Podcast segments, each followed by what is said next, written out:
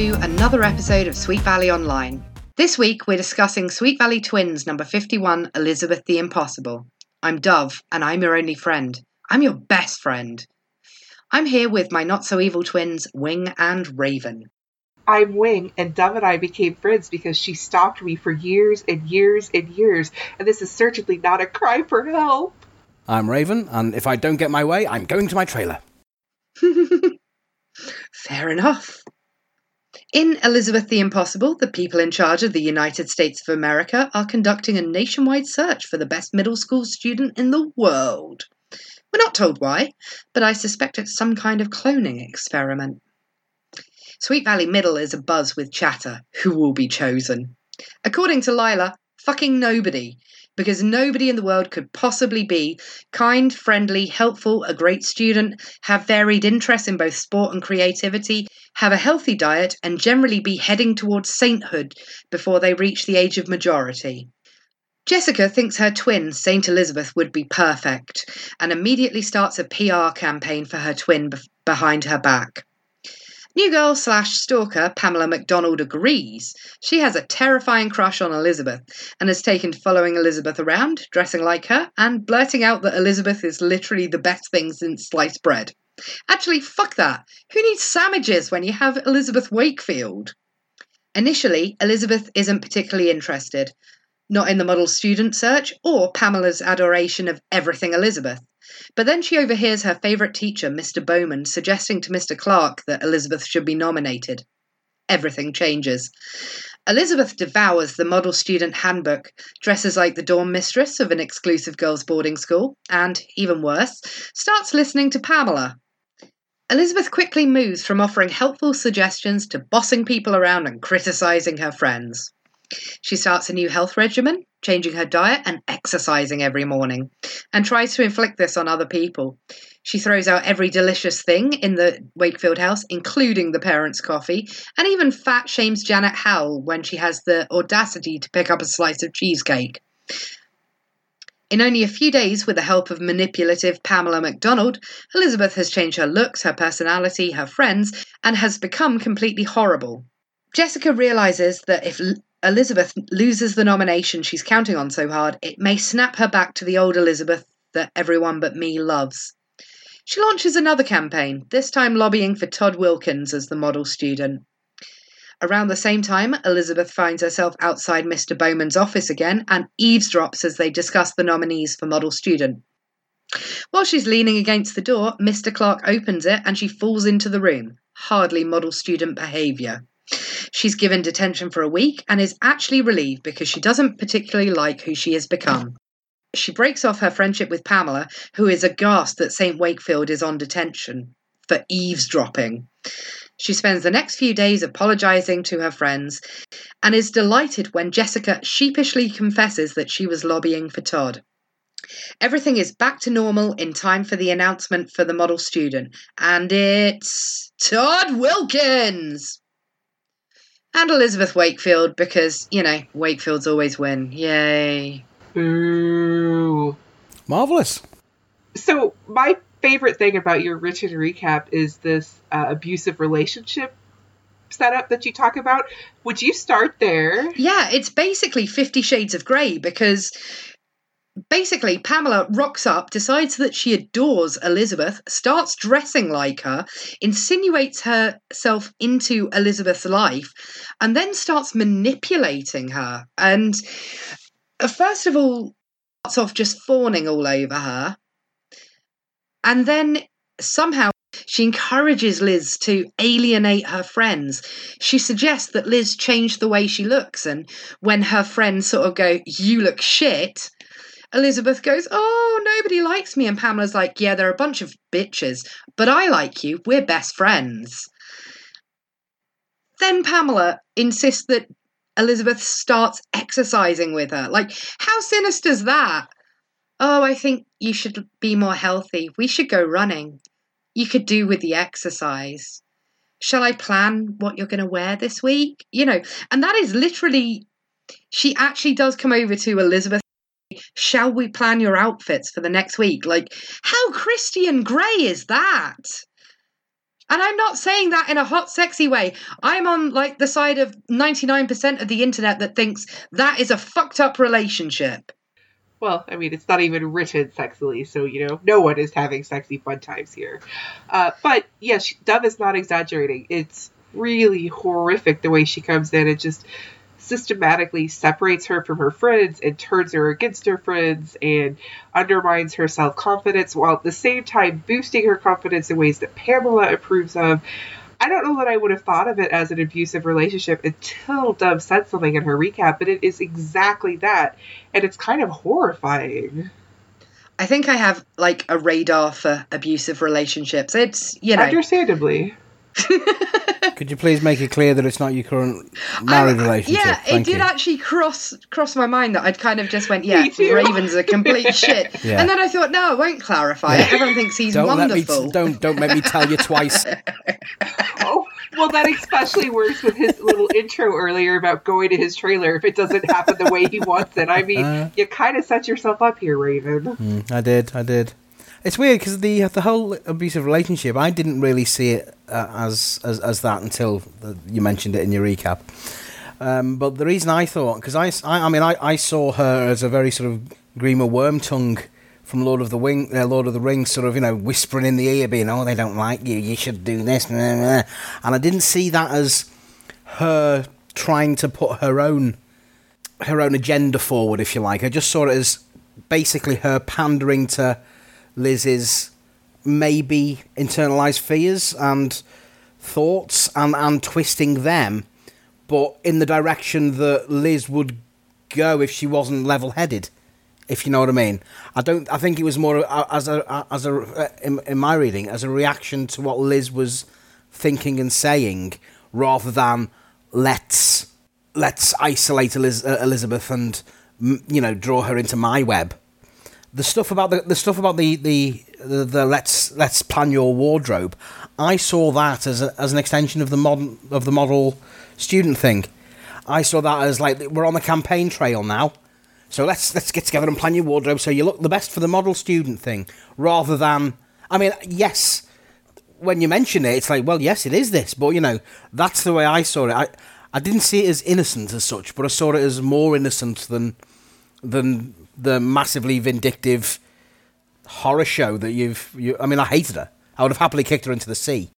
I would posit the theory that not every abuser walks into their first relationship going, I am going to break this bitch. You know, they mean well, but then they get the taste of power and they're like, this is this is how I function. I don't know. I don't know how abusers work at all. I've only uh, ever been on the other side of it. But you know, Pamela's very young and she doesn't have any power. Like we've never we've literally never heard of her before. I presume She's you never not- hear of her again either.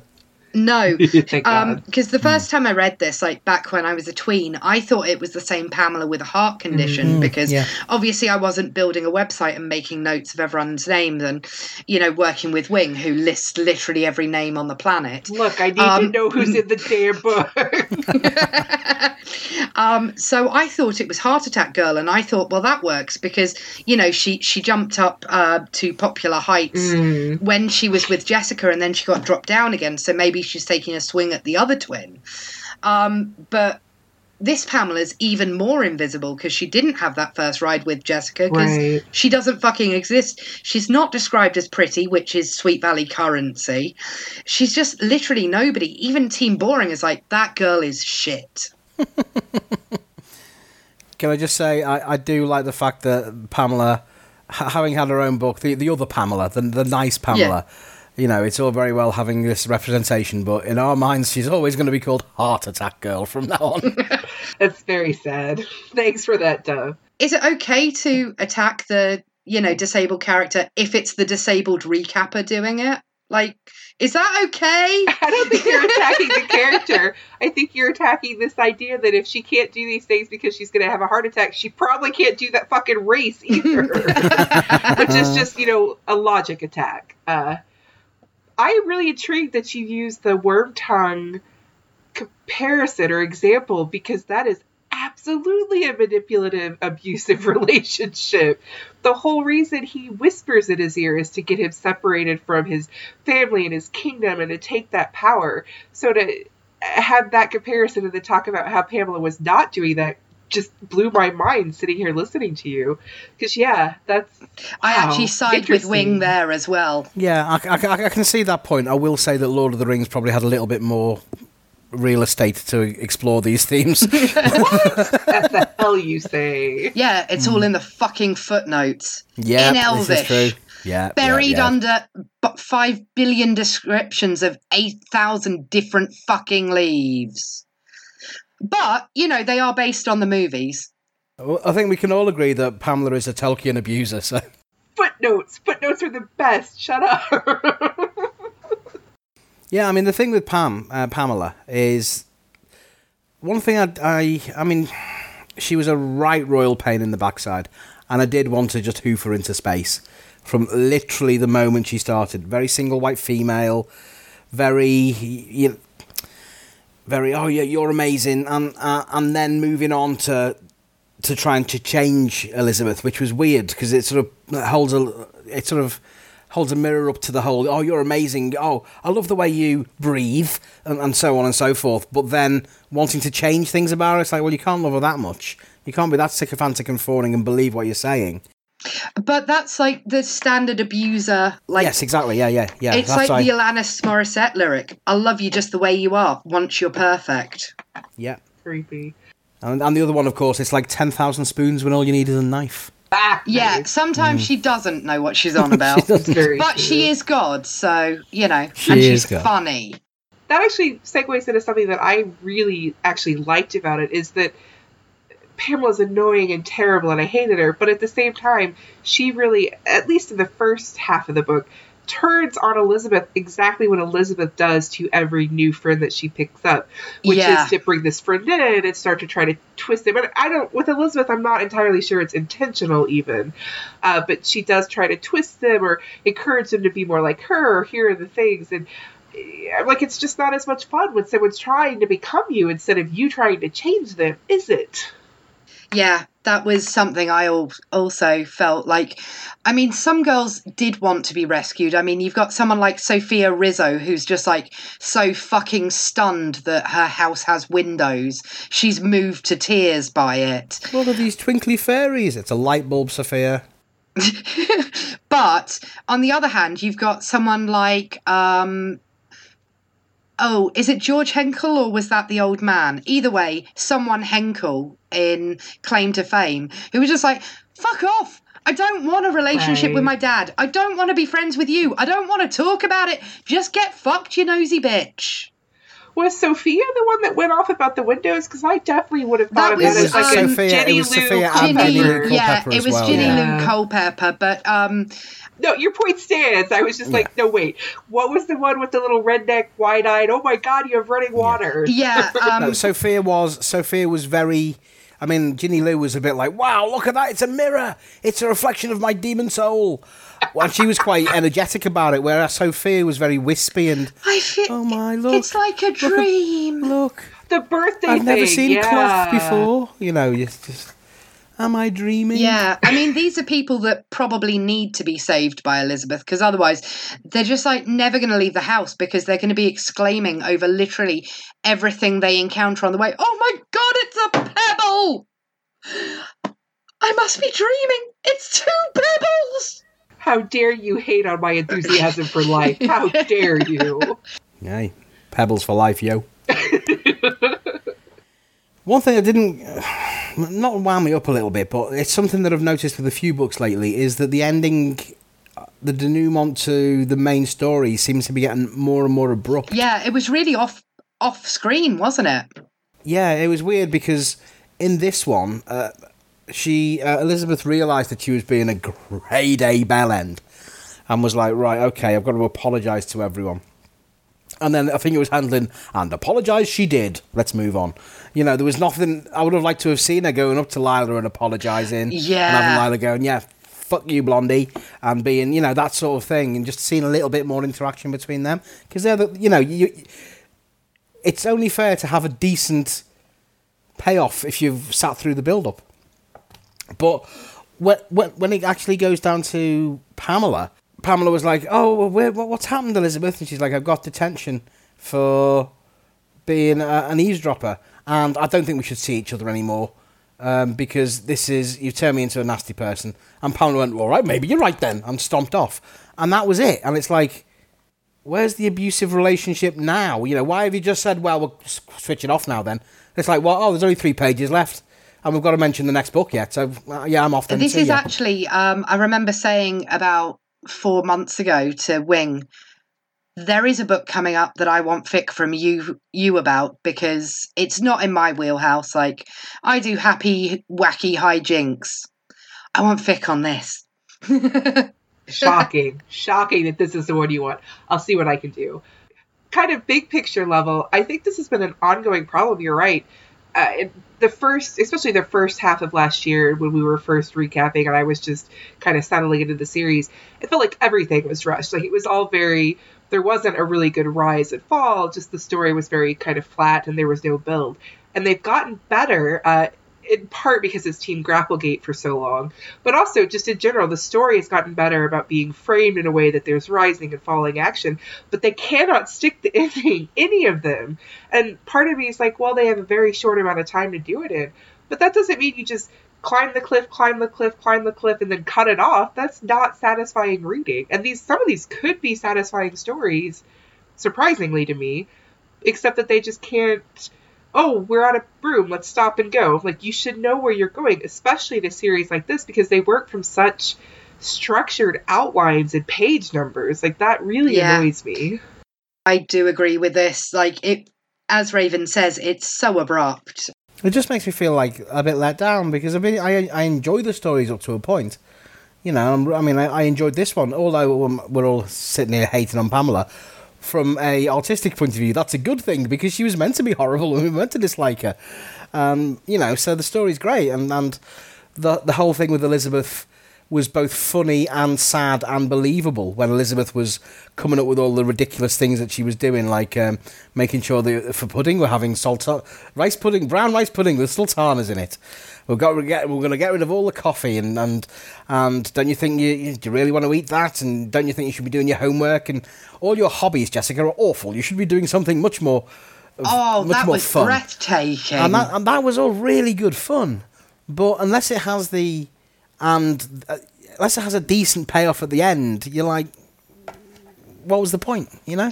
Yeah, and actually, while we're here, can we take a moment to just really appreciate the fact that Elizabeth suggested that Jessica learn to play the harp?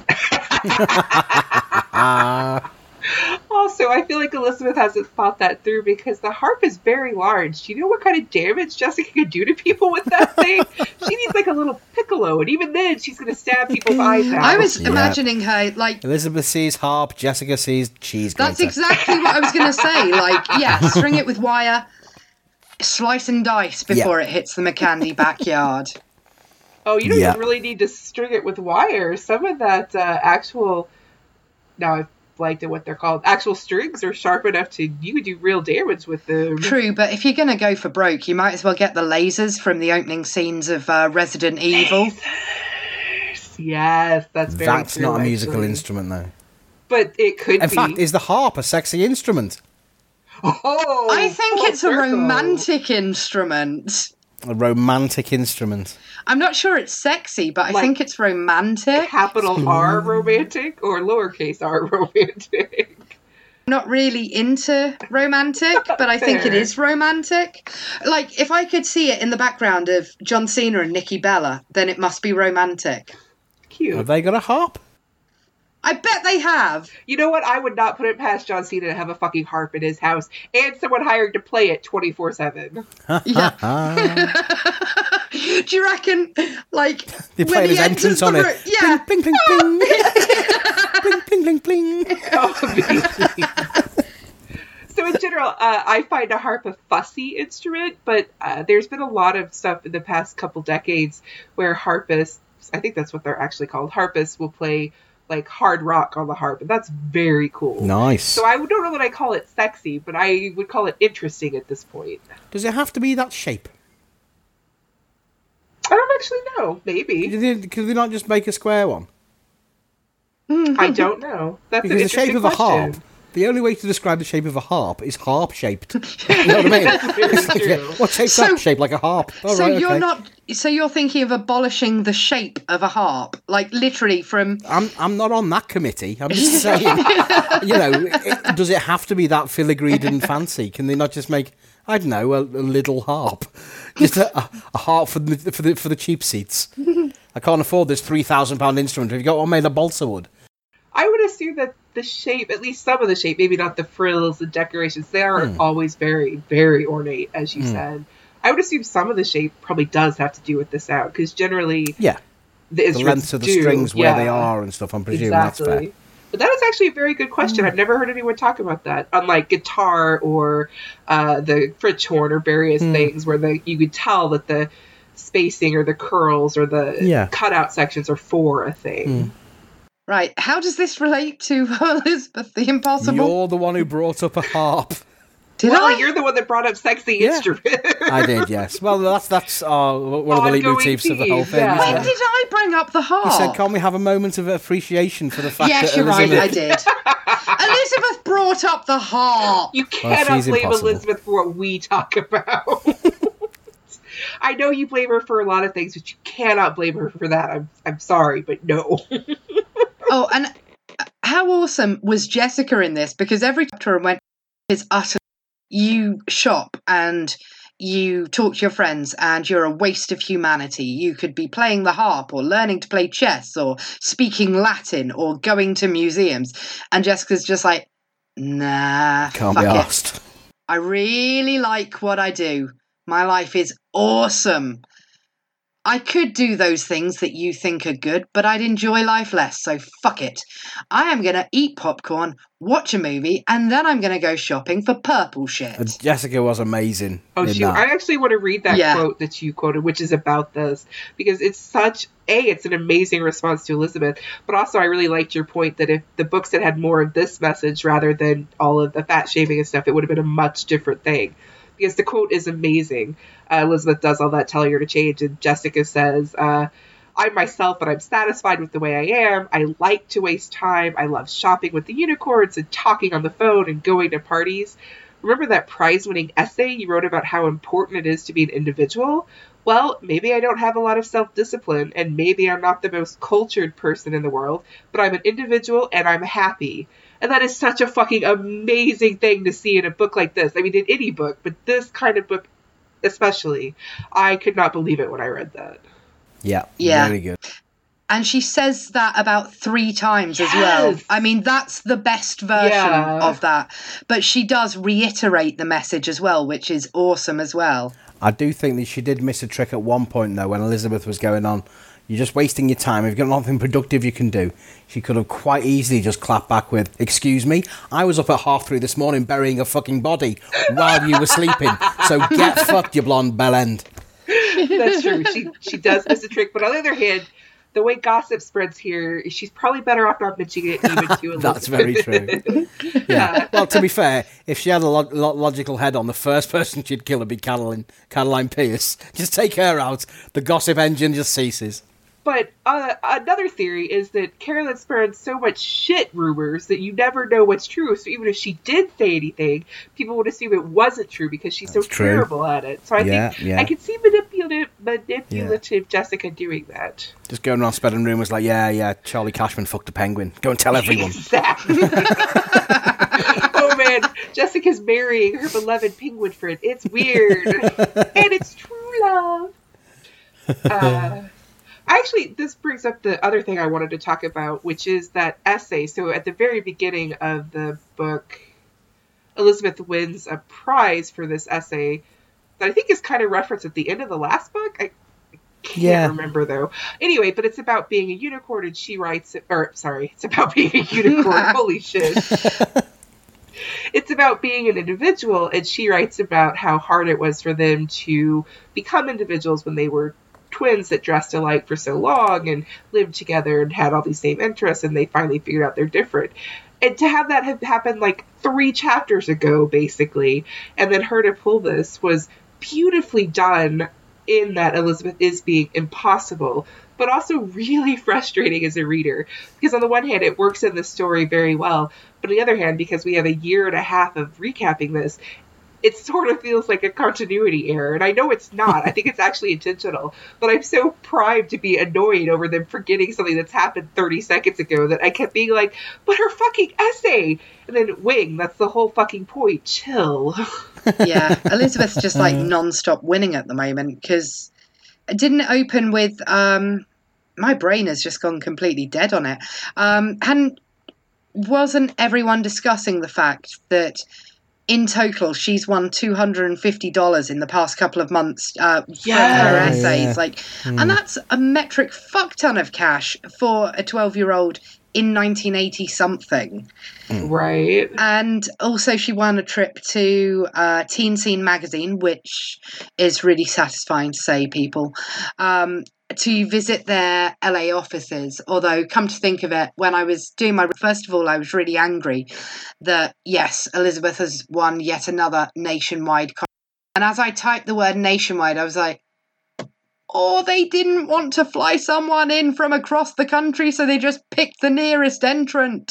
Yeah. Oh, surely she's not the only one in the LA area that entered. That's true. Surely. There's at least there's at least 35 other budding writers on the Sweet Valley Sixers staff. That's that very can, true, know, enter into these I think things. this is incredibly blighting, though. Like, people who enjoy writing aren't as extracurricular as Elizabeth about it. It's it's very Right. only Elizabeth cares enough to try and be a published writer, whereas everyone else is just logging their hours in sixth grade. You know? Yeah, maybe Right. so, but I mean, I think the some of the books that have dealt with the new girl coming in and writing, and that, that being the main part, mm-hmm. they are wanting to be writers and, and take their writing further. And Elizabeth helps them, and that is that's the story for that book, isn't it? It's like like is it Sophia? Where she's writing all that the the the, the scripts. Oh, and she stuff? writes the She play. does. Yeah. and that's like yay, fantastic. And then we never hear about her doing it again. Oh, but I remember actually when we were discussing that particular podcast, and I said, actually surprised that so wrote it, Elizabeth's insist, um, assistants, because in the later books, the writers are so the authors, the Jamie Suzannes, are so desperate to ensure that the twins are the best that they don't really let anybody else have that level of success in the future because be honest it's been a while like i'm thinking dylan mckay is probably the last person who won an essay contest who went up against elizabeth Yeah, and yeah, she- to be fair, Elizabeth Yeah. had to post his bloody entry in as well, so you know, she had her bit. yeah Yeah. it's, it's been a long time since um, elizabeth has lost in the writing arena i mean maria enjoys her writing but she went off and did the drama club which is non-threatening Right. to writer Yeah. status you know she's a Same with Mandy as well, to be fair, because she was doing stuff with. Uh, sorry to interrupt. She was doing stuff with. Um, uh, yeah, because because Mandy was doing stuff. She wrote the vaudeville sketches and stuff like that, and that was you know great fun. And she's got a great comic sensibility, so she could quite easily write some comedy. Um, yeah, one thing about Elizabeth now is that I think they're going through a a phase where it's not just the the Wakefields win; it's it's the Wakefields win as well. Yes. It's like Yeah. Todd Todd um what's his name Todd Wilkins? yes. Yeah, Todd Wilkins has been has been made the model model student and Elizabeth has as well. And there's a, a number of those things. This is great, a great thing by this person, but Elizabeth's involved as well. Like, oh, the Mandy Miller thing, the vaudeville act, Jessica's and Mandy's vaudeville act is going to be has been picked to be on the uh, thing. But wait a minute, Elizabeth's in it because Mandy's ill, and Elizabeth and Amy win the second prize Yeah. as well. It's just like, oh, fuck off. Have anybody else win it? Anybody else win it? Even from the same school if you have to. Right. Just. Yeah. no wonder big messer are so angry yeah. Burn it down, Big Mesa. Burn it down. See, the thing is, I don't know if they like Big Mesa really do fuck with them and get into fisticuffs, or whether I've just bought into fandom's assumption that they will, you know? I mean, in my head canon, yes, that's exactly what happens. But also in our head canon, Jessica buries people in backyards, so it's possible we're not to be trusted. Just having a quick think about the actual prize as well, the essay, the, the essay competition that Elizabeth won. That was for Teen Scene magazine, yes. Teen Scene magazine, Teen I'm- Scene magazine. Am I right in thinking that Teen? Good job. Yes, sorry. Am I right in thinking that Teen Scene magazine is one of the ones that Jessica reads? Um, Isn't that one that's been mentioned I before? don't know whether it's that. She definitely reads Seventeen and Smash. I I thought she'd, she'd also read or mentioned Teen Scene magazine. But even so, with a name like Teen Scene magazine, you can't imagine it being anything. Yeah, it Particularly, you know. feels like a Jessica. It feels like this is. And in today's issue of Teen Scene magazine, we have Elizabeth Wakefield's new essay on how to be an individual, followed by You want so you want to be an individual? Here's how in ten easy steps. I definitely feel like I've said this recently, possibly the last podcast where we talked briefly about this part of the book. But uh, Teen Vogue, I mean, yes, in general, I take your point, but Teen Vogue in particular right now is doing amazing, in depth, Oh, yes. hardcore reporting. So, on the one hand, I do think maybe that's a very valid thing, especially in Sweet Valley world. On the other hand, you know, some of these teen focused magazines are kicking ass uh, better Oh, yeah. than a lot At of the modern moment, they To be reporting. definitely fair- are. At the moment, they definitely are. Even back in the day, like just Seventeen, Mhm. you know, you used to immediately go to the p- problem page to read about sex and periods and all that you're not Right. And then when you were done with that, you would read the rest of it, which was 90% Keanu Reeves pictures. I don't know why. he's he's a lovely person by all accounts, but he's not a stunning man. He's not super hot. I yeah, I agree with that. Um, but occasion, but there are short stories in there that uh, were submitted by the Mhm. readers and um, essays on topics they felt were important to them, like recycling or not smoking or, you know, wearing green t-shirts. I don't know, but I I would read every word, so it's very possible that there would be a Elizabeth style essay in a Jessica style magazine, at least Oh, in course. my experience back in the day. Same. I mean, I can imagine it coming over very blue Peter. Yes, though. it it's does. very, you know, you know, Yeah, these see that. huge things. You know, it's environmental catastrophes. So save your bottle tops. Send them to this Fair. address. So, I- mean, and, and what you also said about Teen Vogue, uh, yes, you are one hundred percent correct. They're basically standing up against the whole thing and being absolutely amazing, and you know. The whole fake news backlash, and you know you, you've got like Fox News and CNN not reporting the, the correct stuff, and- you know, and it's Teen Vogue. But my point on that would be, yeah, and that is 100% what the fuck? Noteworthy? That's such a surprise and marvellous and great, but it's still something that is something that you wouldn't expect, shall we say. I so I definitely see that, and I think it is a surprise to a lot of people. And I was surprised by how much they did and how good the writing was. So I will own up to that. But I also this reminds me of that meme that was going around over here at least for a while, which is that you know. uh Who's standing up to the tyranny here? Well, it's the teens and the teen magazines and the forest rangers and, and stuff you wouldn't have expected. It's like, yes, except that we fed today's teens like a decade to two decades of apocalyptic stories where the teens stand up and save the world. So, you know, probably should have seen this coming. Yeah, that's fair. That's fair. It's the Gone series and stuff like that. I've been reading that and going, right, we're in charge now. So, really, really uh, unimportant aside, you know what this means? Your question about whether we've seen this magazine before? It means we need to start tagging every periodical and book and reference that appears in these books too, Dove. You know that, right? You can uh, retrospectively go back and tag everything. I might make a list, actually. Can't we set one of our listening minions on this? Oh yeah, listeners, you want to make that happen? We'll be super happy and shout out. Rosie's very good with a spreadsheet. Oh, nice. Yeah, Rosie does a lot. Let, let, let, let, let our other listener do it this time. Uh, while we're talking about periodicals, can we briefly touch on the shit with the Sixers?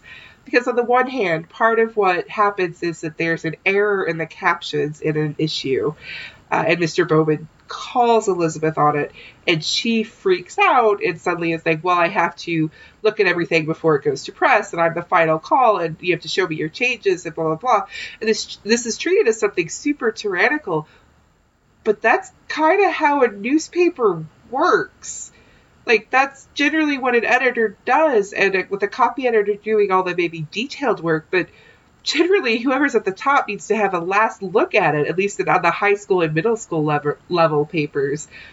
That's kind of what the job is. So I was very confused that this was suddenly a horrific thing. I was baffled about that, but uh, like because we don't do school newspapers, I thought, oh, maybe this is like a really irrational thing, so I'm not even going to bring it up. Uh, was it not every little edit though? Was it not like? Oh, I'll make an edit to the punctuation there. Oh, I've got to now pass that this through Elizabeth. Then read it again. Oh, I'll make another little change here. Oh, I've got to pass this through Elizabeth.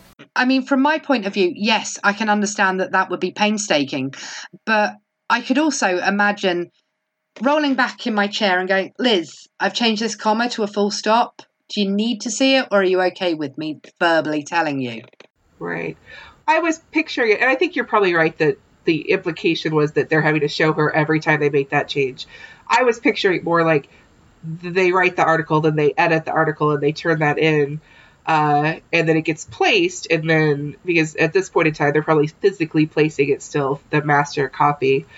Uh, and because we know that there's not a ton of them that can even type, that there's not a bunch where they're retyping stuff over and over. So as soon as it's placed down and done, that should be the point where she can go through it and make sure it's all correct. And she really, as editor, should be editing these articles much earlier in the process too, and then confirming the edits are made. And I realize that this is just a middle school newspaper and that I am super hardcore over this because I did do newspapers, but oh my god. Yeah, but that's what Jessica was doing in the war between the twins. She was getting everyone's uh, articles in and editing everything, and it was like, admittedly, Jessica was keeling over under the uh, because she didn't have editors, but it's definitely been implied, if not outright stated. Got like sports editors and gossip editors. I'm like, well, so in like high school and middle school, not that we really should go this deep into it, but I'm going to because that's why you like having me around. I go off on a needless tangents. Uh, in like a high school and middle school paper, it's quite possible that everyone would be called an editor or something. So like the editor would write, the sports editor would write the majority of the sports articles. But there's always an editor above them that is, in the end, the person responsible for making sure that it goes out without errors and everything correct and things like that, which is where I've pictured Elizabeth as being. So, yes, they should be reading and editing each other's, but I actually was not surprised. I would have also been very upset if a paper had gone out with switched up captions under my editorial direction. Like, that's not okay. Especially because it has that kind of unintentional jab at the batter kid about cookies or something like that. And they obviously don't mean it as a, a jab at him, but that's kind of how it could be read. So I would have been really unhappy if a paper that I was in charge of went out like that. But it's generally regarded as okay because he's a bit of a bully, so haha, let's fat shame him. True. I mean, fat shaming in general, usually okay in Sweet Valley. Not in this book, maybe necessarily, but in general, yeah, cool. Yeah, I loved that moment when she fat shamed Janet. I mean, oh, she really went for it. She was like, you know, there's zillions of calories in there. You're getting spotty. And to be honest, you'd be a lot happier if you lost a couple of pounds. And Janet's like, get the fuck out of my life. I thought she was going to stab her in the eye with a fork, and I was there for it. Yeah, I was like, go on, Janet. Twat her with a tray. yeah, we all wanted Janet to stab her. It would have been beautiful. And I love to see the fat shaming being regarded as bad. Mm, yeah. So it does definitely make a change.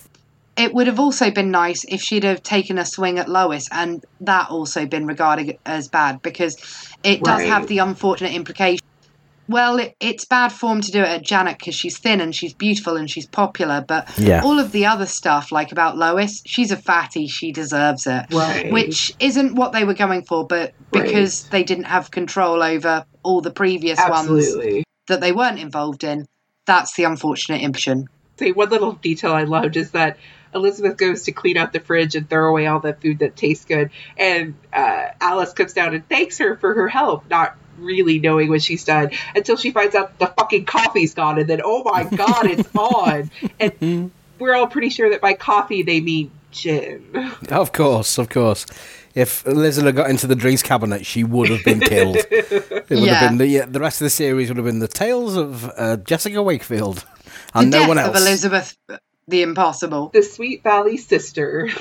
Uh, I did quite like the way that uh, friends called her on her obvious bullshit, almost from the word go, Yeah. which was great. Um, because there are quite a lot. I mean, there was a lot of Amy and a lot of. Well, to be fair, there was a lot of Amy in Pamela. You know, early Amy, because Amy does come across as a little bit sycophantic at times. That's why I Um, hate her. Yeah, well, well, it's one of the many. reason number 43 why you hate her. Um, but yeah, the way that they all called her on it, especially when she was getting interviewed for. What was she being interviewed for? Was it local TV for the. For the individual thing, the, the, the magazine, or Yeah, I think it was for the essay. Yeah, she was being interviewed by a newspaper for winning a magazine article competition. It's a little weird. oh no, hang on, didn't she have? Wasn't she not picked?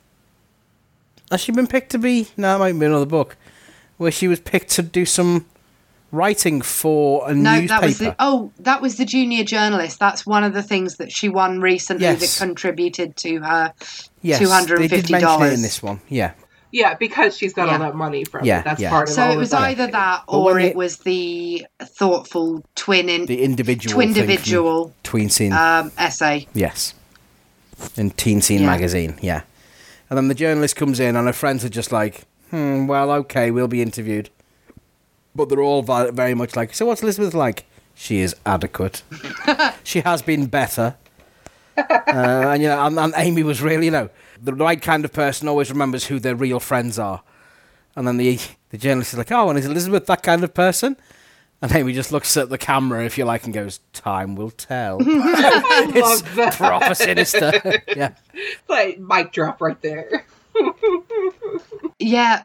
Well, this actually sort of reminded me a bit of uh, the Super Chillers uh, because one of the things, uh, it's not a standard trope of the Super Chiller, but it does happen quite often, is Elizabeth gets caught up in some kind of supernatural thrall. And this leaves Jessica missing the real Elizabeth and she quite often has to team up with Amy. Research to how to get the old Elizabeth back. And this slightly slightly happened. Um you know Amy did come over and Pamela was there Right. sucking up to Liz and um you know fawning all over her. And actually um Liz and Amy no Jessica and Amy had a quick confab at the bottom of the stairs before Elizabeth demanded that they join her in, in her room. And they tried to keep it going, you know, just giving each other updates like, oh, did you hear she did this? And what do you think we should do? And Elizabeth's like, come here now. I quite like Jessica and Amy's friendship when it happens. Uh, in the Carnival Ghost, especially their research, but this one too, uh, which is a really good segue because Raven asked an interesting question in the recap, which is whether Pamela is creepier than Claire, you know, the ghost from Carnival Ghost. Uh, discuss. My short answer was that, yeah, immensely creepier because Claire was just a lonely ghost who was trying to murder people so she'd have a friend, and Pamela is manipulative and abusive and dangerous in a much different way. But so, what are your guys' thoughts?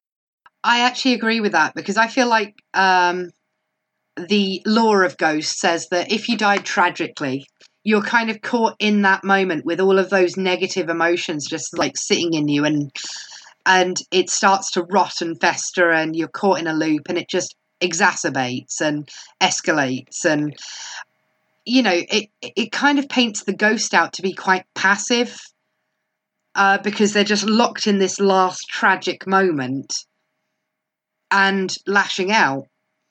Whereas Pamela is actively gr- grooming and chu- changing Elizabeth's behavior. And she's going to do it again. And she's a human being and she's got no excuse other than she's a dickhead. very what about fair. you, Raven? Because I really liked that question. I was curious as to what you thought. Uh, well, the very fact that I thought of the question makes me think that there's definite parallels between the two of them. Mm-hmm. But uh, yes, I, I I take the point that oh, the ghost is trapped in this inter- eternal feedback loop where you know the bad feeling piles upon bad feeling, and uh, you know it's it's awful. But creepy as fuck can kill you is a bit more than just being you know insidious and being in an abusive relationship. I think when when Elizabeth is on top of the Ferris wheel with Jessica in there, and Elizabeth uh, Claire's trying to persuade Elizabeth for whatever reason to jump and fall to her death from the Ferris wheel, and then she turns on Jessica, and you know that's what snaps Liz out of it. She you know proper recoils. I, I can't remember what it, what she actually does, but Basically it's something. that. Yeah, something hideous. I, I always picture the the ghost from the beginning of Ghostbusters, where it turns from the old woman in the library to the big scary, scary you know demon thing, and that is much more visceral and much more horrific, and can lead to actual death. So, what you're describing about the ghost is very oh, ghosts they're so lonely. Oh, we love the ghosts. Oh, you don't understand my pain, which is all very Twilight and can all go to get bollocked. That wasn't what I said at all. I was very careful in my fucking language so that I. And I used ghost lore because I, you know the stuff it, I feel this that the supernatural is bullshit.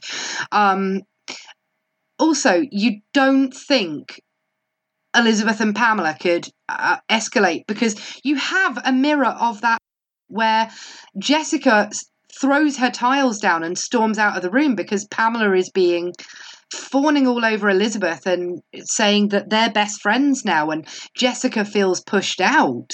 Like if you let this go on much longer, those kids are jumping off a cliff together because nobody understands and nobody can ever be a part of them. And it's so difficult for Elizabeth because, you know, she's attached to being a twin when she really needs to be with Pamela.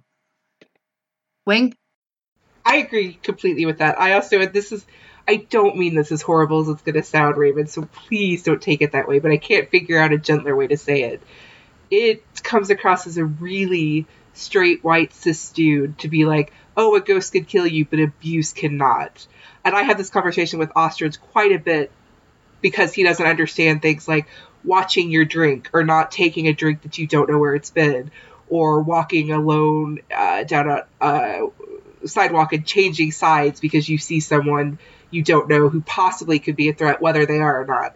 So it's it definitely smacks of that. Like this idea, even if we take for granted that in Sweet Valley the supernatural is real, which if we go from the carnival ghost, this is a and others, this is a true thing.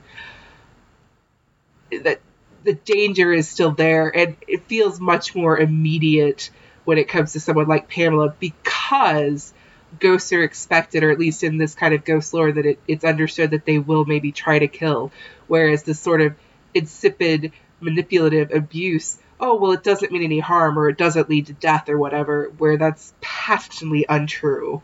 And I, Okay, I'm going to take I'm going to take a little bit of umbrage at that one because I that is fair and 100% correct in real life. I, I agree with that. Without a shadow of a doubt, what you're saying there is 100% correct. But the books that we are reading are almost high fantasy. And I don't think that they've been presented like that, to be honest. As we are reading them now, they're full of holding hands and and you know first kisses and silly pranks at school and stuff like that and the level of danger isn't ratcheted up to the level of real life danger so whereas when it was the ghost that was implicit in the text that was we're at the top of a Ferris wheel, and this is the ghost is going to throw the boat, the pair of them off to their death. Whereas with Pamela, whereas with Pamela, the feeling was that. I mean, you you say that you you, think that this could escalate to them both jumping off a cliff, saying nobody understands me, or them coming back with a gun and killing all the people in the school. And we sort of joke about Jessica murdering people and stuff, but that's not that's not a consequence of any of the actions as presented in the book. You know that they're never going to write that. In this world, that doesn't happen. They're never going to write them actually dying at the ghost, though. So if you're going to, if no, it's but what the danger is presented write, as the danger of death is presented very I would clearly. argue that it's presented elsewhere too. I mean, there's part of the reason, at least in my reading of it, that the Wakefield adults didn't want to let them go on this bus journey is that it's not safe for them to go by themselves when they're too young and too naive and too trusting to do this. And then there's the the kid that ran away and hid in the house that was going to collapse for some unknown reason, or the drowning in the cave of some weird dimensions that no one understands. like I feel like there are there are threats, but also, despite the fact that there's stuff like the fucked upness of the class trip and the ghost aspect of a couple of the other super chillers, this really is presented and sold much more as a contemporary series. I mean, not necessarily contemporary in that it's modern, but a contemporary in that it's a real life based series. And yeah, that it's a very saccharine version of real life. But I think it's hard for me to to disconnect real threats versus or the idea that just because they're 12 this isn't a real threat. And it's not that I think they're going to necessarily kill each other on page or even have a shooting spree or even do the joint suicide pact or anything. But the potential for it there is as threatening to me, at least as threatening to me as Claire, and how Pamela does it is creepier to me. But also, I think it's hard to for, for me to forget that obviously I haven't read Sweet Valley High or beyond, but it does seem like there's a lot more of that sort of kidnapping, danger, stalking. People do die, so this is a world in which that does eventually exist. Uh, but I see your point to it as as kind of high fantasy or a fantasy too, maybe not high fantasy, but And uh, with our point horror background, we're also um, set up to understand more readily than than others. Uh, there's a scene in the mall where uh, the bad guy is desperate to uh, kidnap a girl, and he's referred to as the Muffin Man, which makes him the least frightening thing ever. Um, but he wants to kidnap a girl and stroke her hair, and it's like, yeah, that that's not what Yeah. he wants to do, is it? yeah, he- you're, you're going to say it on page, but we know. yeah. So possibly we're we're more. I think ultimately there, Raven was looking at the bubble as is literally presented in the mm-hmm. text, which makes it very safe Right. and without the subtext of real world.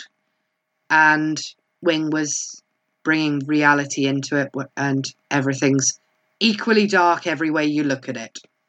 And don't get me wrong, I, we, we- you know we've got a history of doing that. I seem Yeah. to remember when right. they went to where, where did they go to? Was it San Francisco to see? Robin, And there was the, Robin and the Jaguars, and they and they ended up going out and breaking into somebody's house in the middle of the night. You know what I That's mean? That's true. And my first So thought now, was, you know- oh, God, Where is the gun in this Exactly. story? You know, so so that bubble can be burst. It can. And we, I mean, that's part of what we do, not just in Bleak Valley, which obviously we take dark, but I think it can be burst. And it's hard, it's hard to disconnect it for me because culture is built around what we consume media wise. But I definitely see your point too in that in where this book went, there wasn't that same immediate threat of death as you had hanging out of a Ferris wheel cage. Definitely lost the word right there. maybe maybe it could be something as simple as the the threat of death in the carnival ghost was stated whereas the threat of Yeah. death was only implied I can in see the other that. one hmm. Either way i think it was an interest it's an interesting discussion It is. Oh yeah, You know, the- absolutely. you know. I'm glad yeah, we, we, should it. definitely give like Pamela the Claire Caldwell Creepy Award or something. Nice. Yeah, If that's our new uh, structure. I yeah, like we'll it. have that, and then at the end of the year, we'll see if anyone takes it off her or. yeah Nice. Uh, to be to be honest as well, maybe another reason why I thought it was so toothless was because, as I said before, there was no real denouement to the piece with it. You know, it was just basically That's true. it was all it was basically whoa whoa whoa Elizabeth, you've been eavesdropping. Yes, I have. We shouldn't see each other anymore. Fair enough. You know, when it's like No claws there. Yeah, I wanted to like see the deranged breakup, like the the whole you'll leave over my dead body um you're nothing without me we can't function you know sitting in elizabeth's hedge and following her to school and leaving notes in her locker and basically turn it into a point horror So are you sure you don't want to write this fic? Because I feel like you just outlined it. oh And there just you to go be clear, Elizabeth's hedge isn't a euphemism, is it? well, it could be. It is now. uh, I, I do think the way it's written, and it is basically only a sentence or two that this happens in, that she's so aghast that Elizabeth isn't actually perfect. And if you've been reading it the way Dove and I were reading it, in that she's already trying to change Elizabeth, the fact that Elizabeth shows herself as not perfect should really just be more proof that Hmm. Elizabeth needs me. I have Yeah. to fix her. agreed Agreed. yeah but yeah, I definitely see your point that any threat that builds, whether you see it in there or not, if there was any threat building in the story, it's ruined because of that. Oh, we're done. yeah it's just like oh you're not as good as i thought okay we're we're breaking up and it's like no i want you to like stalk her and just prove that she needs your help and just the story is not going to be complete until somebody yeah dies. Well, like yes. not by jessica's hand that's what makes it shiny you know what? Fair. Marvelous. Uh, on that note, should we uh, move on to Bleak Valley? Wait, we haven't been in Bleak Valley? Whoop. Well, not implicitly.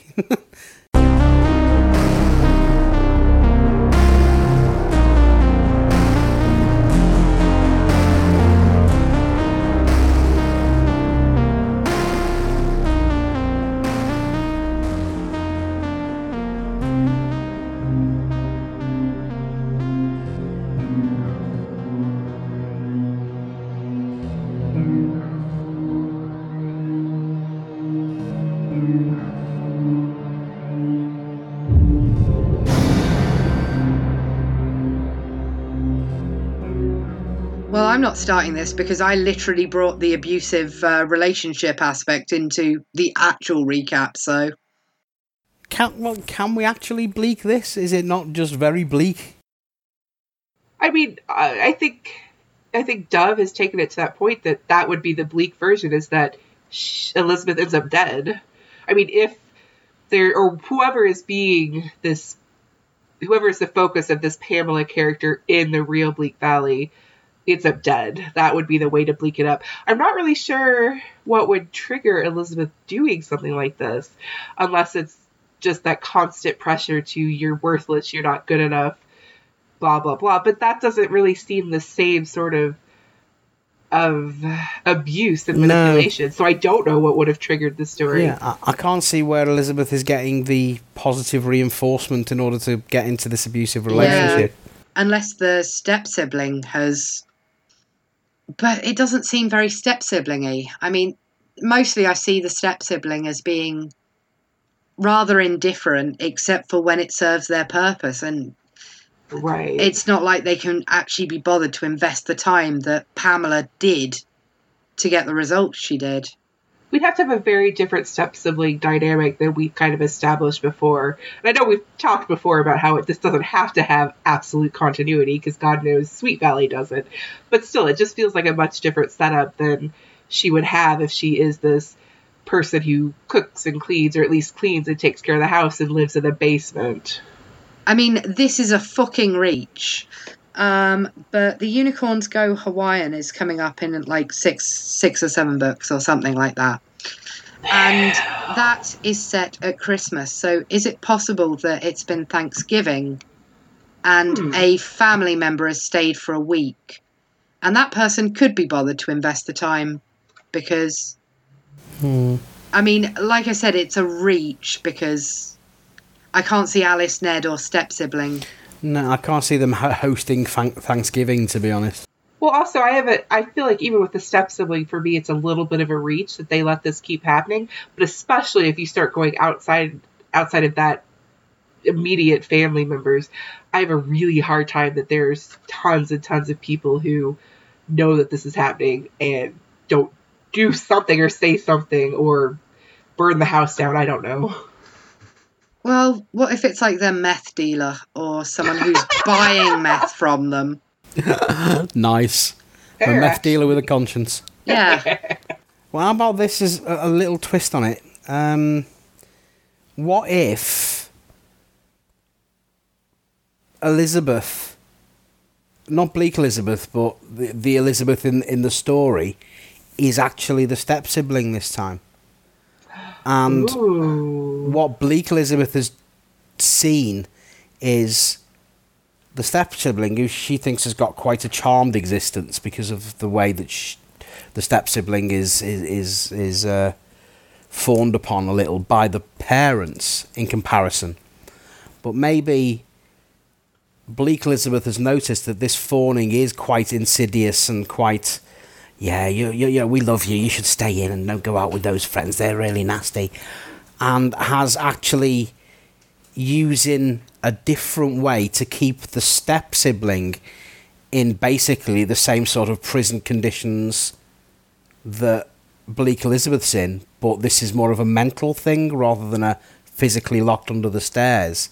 Oh, I fucking So- love that. She even sees the step sibling crying because they're being a, so Manipulated. screwed up, manipulated by Alice and Ned, or maybe just Alice, or maybe just Ned. And in a way, Bleak Elizabeth in this is the Jessica saying, Well, although my life is a bit shit, or a lot shit, at least I'm not in that position. I can mm-hmm. still, I still enjoy being me. Right. And I, I enjoy the fact that I get let out every two days to go and sweep the stairs or whatever, you know, but at least I have these things and I haven't got that. And she had TV time recently as well. Yeah. So She gets the odd, the, the way we presented her, she gets the odd book and magazine pushed under the door. And she has a really vibrant fantasy life, obviously, with these stories that she's telling in Sweet Valley. I really like that. It's and it's even more heartbreaking than oh, people die. Somehow, it's more heartbreaking than the idea that people just end up dead. Uh, so, as usual, a plus job on Bleak Valley, Raven. Cool. Thank you very much. indeed. Marvellous. Well, uh, if that's all we have to say on Bleak Valley, shall we? That's all I have.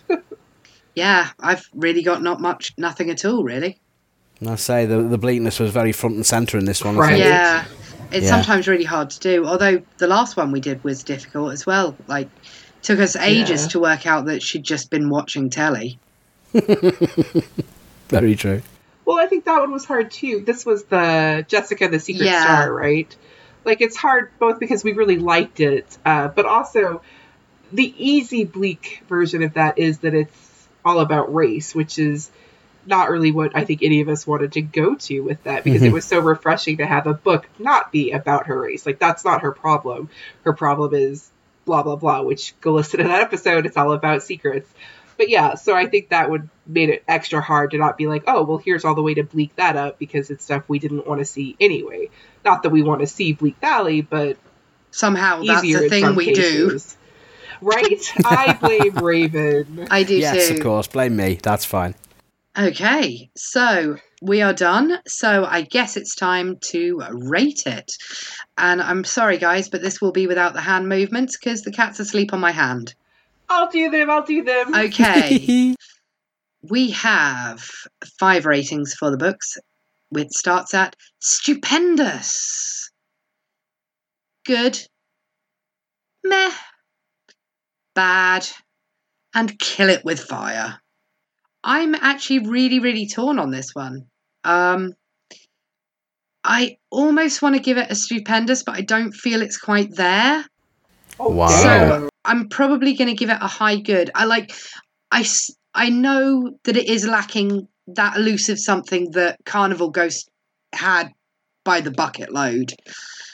But it was so good. I kind of, it nearly notches in, but instead I'm going to give it a good, um, a high good because I really liked seeing Elizabeth being a dick. I mean, I know we focus mostly on uh, the abusive connotations of her relationship with Pamela, but um, I actually liked her being dick to people. It's like, this is how I see Elizabeth. This is like what I see in every other book. Isn't it sickening? Don't you just want to twatter one? So, yeah, I thought it was nice to see Elizabeth being regarded as a dick. Um, the fat shaming being seen as bad was yay. And again, uh, just the abusive relationship just actually gave it a lot more layers than it should have had. So, yeah, okay. High, high good for me. Impressive. Who wants to go next? Oh, go on then, Raven. Okay. Uh, I'm going to be a little bit contrary on this one. Um, I'm very nearly going to give it a high meh, Oh. but I think I'm going to give it a low good. I think before this discussion, I'd have probably given it a mid good, but there were a few things in it that did wind me up a little. Um, one of the things I didn't, we haven't mentioned, is I thought a lot of the book was a little repetitive. There was quite a lot of Jessica going to speak to a teacher and saying, "Oh, I think that Elizabeth is a model student." Yeah. Yeah. There was a, quite a lot of that, and you know, cut a little bit of that and put some more thought into the end, and you'd have had a very high good from me. Okay. But the fact that, yeah, I don't think the structure was as good as it could have been, so that does knock it down. So as I say, when I first read it and when I commented on the recap, I, I was going to be mid good. And then I changed it to high meh. However, I think that does a disservice to the bits I did enjoy because there were some really nice bits in there as well. Uh, particularly enjoyed Elizabeth's bossiness and and Jessica's reaction to that. Um, and I did enjoy, uh, I enjoyed hating Pamela. Um, so so that did rescue it a bit. So overall, low good from me. I'm gonna just round it out and give it a mid good because I did love a lot of it a ton, and I thought the story handled, and I thought the authors handled a story that could have been kind of complicated and obnoxious in a way of disregarding some of the problems that were happening. They handled it really well, but that ending, I, I cannot get past the fact that there is no fucking ending. It just drops off the cliff. And I didn't really notice the repetition until Raven said something just now, but you're right. They could have cut a page out of each of that part and given it a real fucking ending, and now I'm annoyed. But I am gonna I am gonna stick with mid good. Especially when they did the second surge, when she went and did Yeah. the exact same thing for Todd. It's like, right. I really don't need to see this. That could have been off screen. Right. And as Raven says, an extra page on the ending might have helped. Yeah. So I, I do see that. One less teacher for Elizabeth and one less teacher for Todd would have given about a page or two pages, depending, Yeah, yeah, to do that. So yeah, like I did not think about that before, but Raven makes a good point. However, I am going to let it sit at mid good because what I liked, I loved. So, yes, you know. that's fair. Ah, so generally, we quite liked that one. Yeah, We around the had a gamut of the goods. Yeah, Yeah. I'm impressed with this run lately. Yeah. Yeah. I think we're on a good one. We are thinking that um, Grapplegate are coming to an end soon, aren't they? Yeah, I think the slime that ate Sweet Valley is the last one with for certain on. I think it's been a while since I I looked at the um, list, but yeah, that's pretty sad. But I know that at some point we get another good writer because poor Lila is ridiculously sassy. So let's hope Oh, that awesome. that author did more than one because Yeah. Yeah. I hope so. Well, as I said, there were good writers before Grapplegate as well. Yeah, so that's true. Yeah. I'm absolutely sure there'll be good writers afterwards. But we, if you are listening, Grapplegate, and why why are you not? If you're not, then we have enjoyed your run so far. So Yes, it's been amazing. yes, yes, Next time one of us talk to them, because that's Yes. what we do, name drop, uh, we should mention how much we enjoyed it. Because uh, Applegate definitely said she likes talking about the old stuff, which kind of surprised me. A lot of authors don't like that. yeah. Mm, yeah. And you know, if the if the rest of Twins run sucks, we'll just go well, few gone instead because that is old enough to come under our nostalgic banner. Well, I mean, we'll probably do God, but I really don't see you letting us stop a year and a half into Jesus, no, this massive no, undertaking. absolutely not.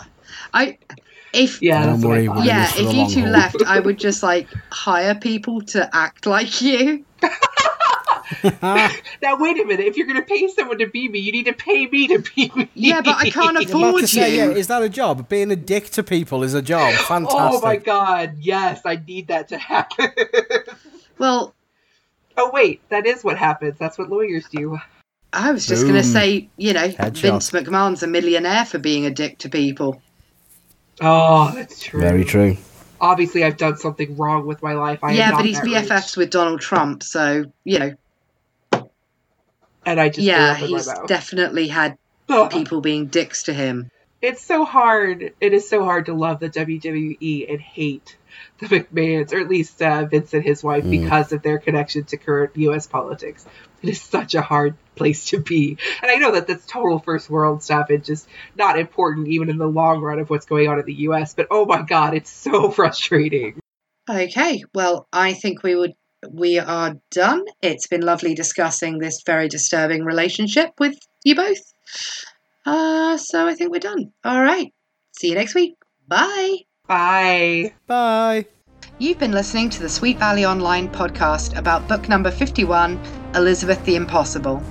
You can access all of our past recaps and podcasts at sweetvalley.online, a member of the nostalgicbookshelf.com network. Check us out on facebook.com forward slash Sweet Valley Online or Tumblr at sweetvalleyonline.tumblr.com. Our music is supplied by Stuart Taylor. He can be contacted at taylorstewart602 at gmail.com for all your musical needs. We can be found on Twitter under Sweet Valley underscore, which is me, Devil's Elbow Pod, which is Wing, and Bookshelf underscore Raven, which is Raven, surprisingly enough. Next week, we'll be talking about Sweet Valley Twins number 52, Booster Boycott. Until then, be the best Elizabeth you can be.